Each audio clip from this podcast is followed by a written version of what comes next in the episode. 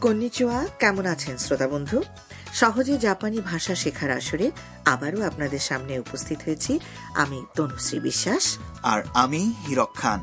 আজ আবার আমরা একসঙ্গে জাপানি শিখব। কি মজা তাই না? আজ এই আসরের দ্বিতীয় পাঠ। এই পাঠে আমরা শিখব জাপানিতে কীভাবে নিজের পরিচিতি তুলে ধরতে হয়।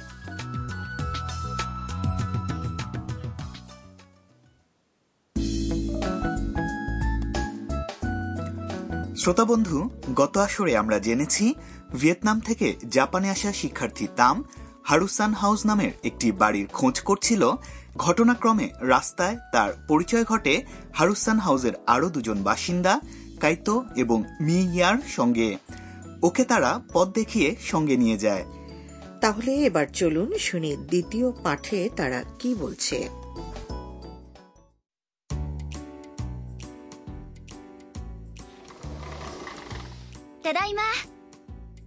ハルさん新しい住人が着きましたよはー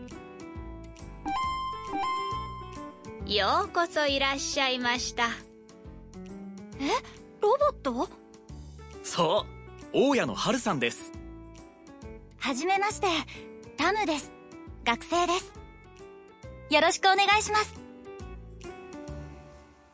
এবার তাহলে একে একে এগুলোর অর্থ জানার পালা যে মেয়েটি তামকে পথ দেখিয়ে নিয়ে এসেছে সেই মিয়া বাড়ির সামনের দরজায় দাঁড়িয়ে উঁচু স্বরে ঘোষণা দিল মানে হলো বাড়িতে ফিরেছি। আর সঙ্গে থাকা পুরুষ শিক্ষার্থী কাইতো তারপর বলে ওঠে হারুসান এ বাড়িতে নতুন একজন বাসিন্দা এসেছেন। এবার বাড়ির ভেতর থেকে একটা কণ্ঠস্বর ভেসে এলো আচ্ছা তামকে সঙ্গে নিয়ে ওরা যখন লিভিং রুমে প্রবেশ করল ঠিক তখনই টেবিলে থাকা একটি রোবট কথা বলে উঠল। রোবটটির আকৃতি ঠিক একটা কোকেশি পুতুলের মতো। জানিয়ে রাখি জাপানের ঐতিহ্যবাহী কোকেশি পুতুল কাঠ দিয়ে তৈরি করা হয় যার দেহ বেলনাকৃতির এবং মুখমণ্ডল বৃত্তাকার। সেই রোবট বলে উঠল স্বাগতম। এই দৃশ্য দেখে তাম অবাক হয়ে বলে ওঠে えロボット বাহ রোবট কাইতো জবাব দেয় そう大家のハルさんです ঠিক তাই ইনি আমাদের বাড়িওয়ালি হারুসান এবার তাম নিজের পরিচয় দিতে গিয়ে প্রথমেই বলল はじめまして অভিবাদন গ্রহণ করুন タムです学生です আমি তাম আমি একজন শিক্ষার্থী よろしくお願いします পরিচয়ে খুশি হলাম আপনার সহযোগিতা কামনা করি আসলে এই হারুসান হাউসের বাড়িওয়ালি হচ্ছে কোকেশি পুতুলাকৃতির সেই রোবট এই রোবটের নাম হারুসান এবং সে লিভিং রুমের টেবিলের উপর থেকেই সব বাসিন্দাকে পর্যবেক্ষণ করে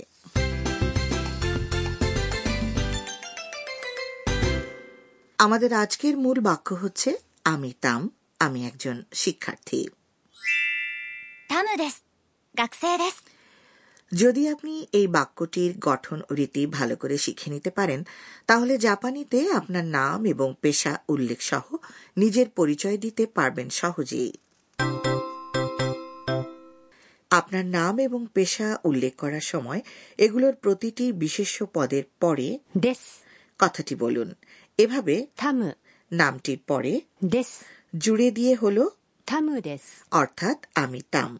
আবার শিক্ষার্থী বা গাকসে কথাটির পরে দেশ জুড়ে দিয়ে হল গাকসে দেশ। অর্থাৎ আমি শিক্ষার্থী।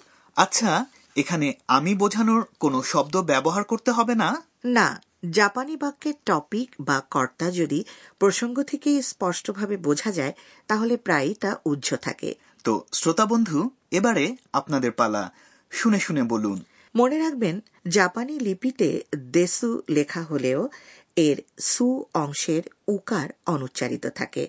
তাই এই শব্দটির উচ্চারণ হবে দেশ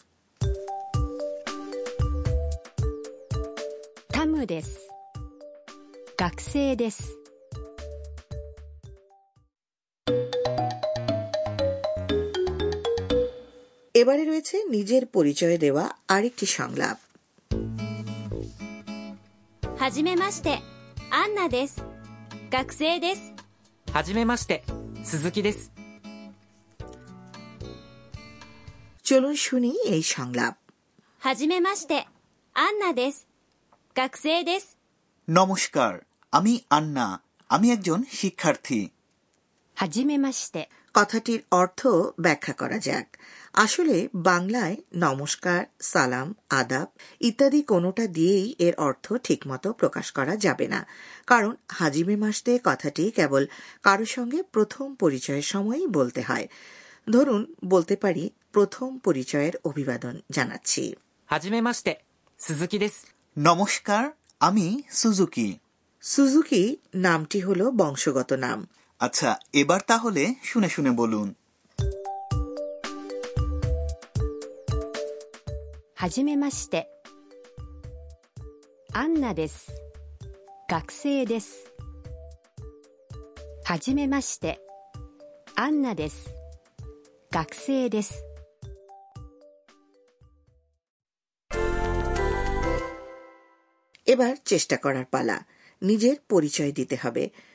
মনে করুন আপনার নাম টমাস トーマス তাহলে জাপানিতে বলুন আমি টমাস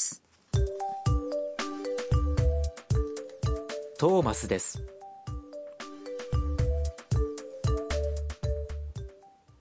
আপনি যদি কোনো কোম্পানিতে কাজ করেন তাহলে কোম্পানির কর্মী কথাটির জাপানি হবে 会社員 এবার তাহলে জাপানিতে বলুন আমি একজন কোম্পানি কর্মী বা আমি কোম্পানিতে কাজ করি।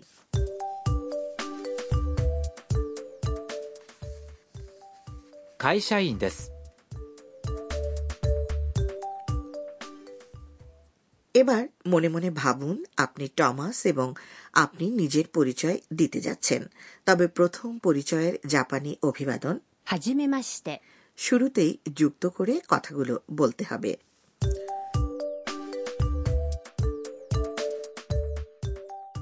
はじめましてトーマスです会社員です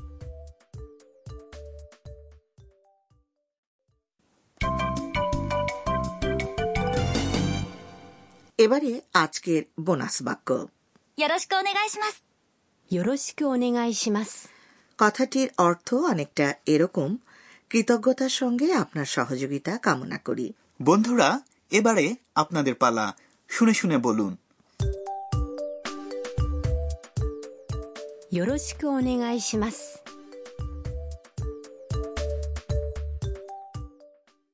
এ পর্যায়ে আমরা আজকের সংলাপগুলো শুনে নেব আরও একবার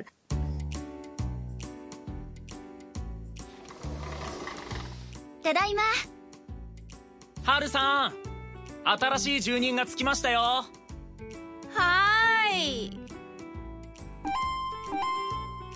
いようこそいらっしゃいました えロボットそう大家のハルさんですはじめましてタムです学生ですよろしくお願いします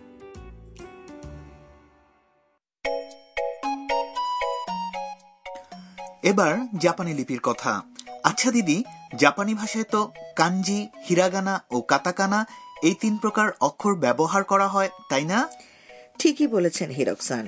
গোড়ার দিকে অবশ্য কেবল কাঞ্জি অর্থাৎ চীনা ভাষা থেকে আসা হাজার হাজার অক্ষর ব্যবহার করা হতো জাপানিতে। কিন্তু কালক্রমে বানান ও উচ্চারণ প্রকাশের সুবিধার জন্য গুটি কয়েক কাঞ্জিকে সরলীকরণ করে হিরাগানা আর কাতাকানা বর্ণমালা তৈরি করা হয়। বুঝতে পারলাম।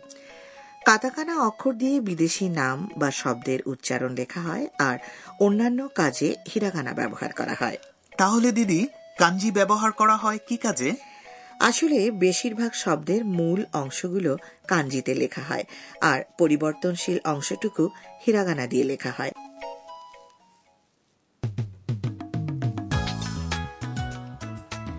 তাহলে বন্ধুরা কেমন লাগল সহজে জাপানি ভাষার আজকের আসর?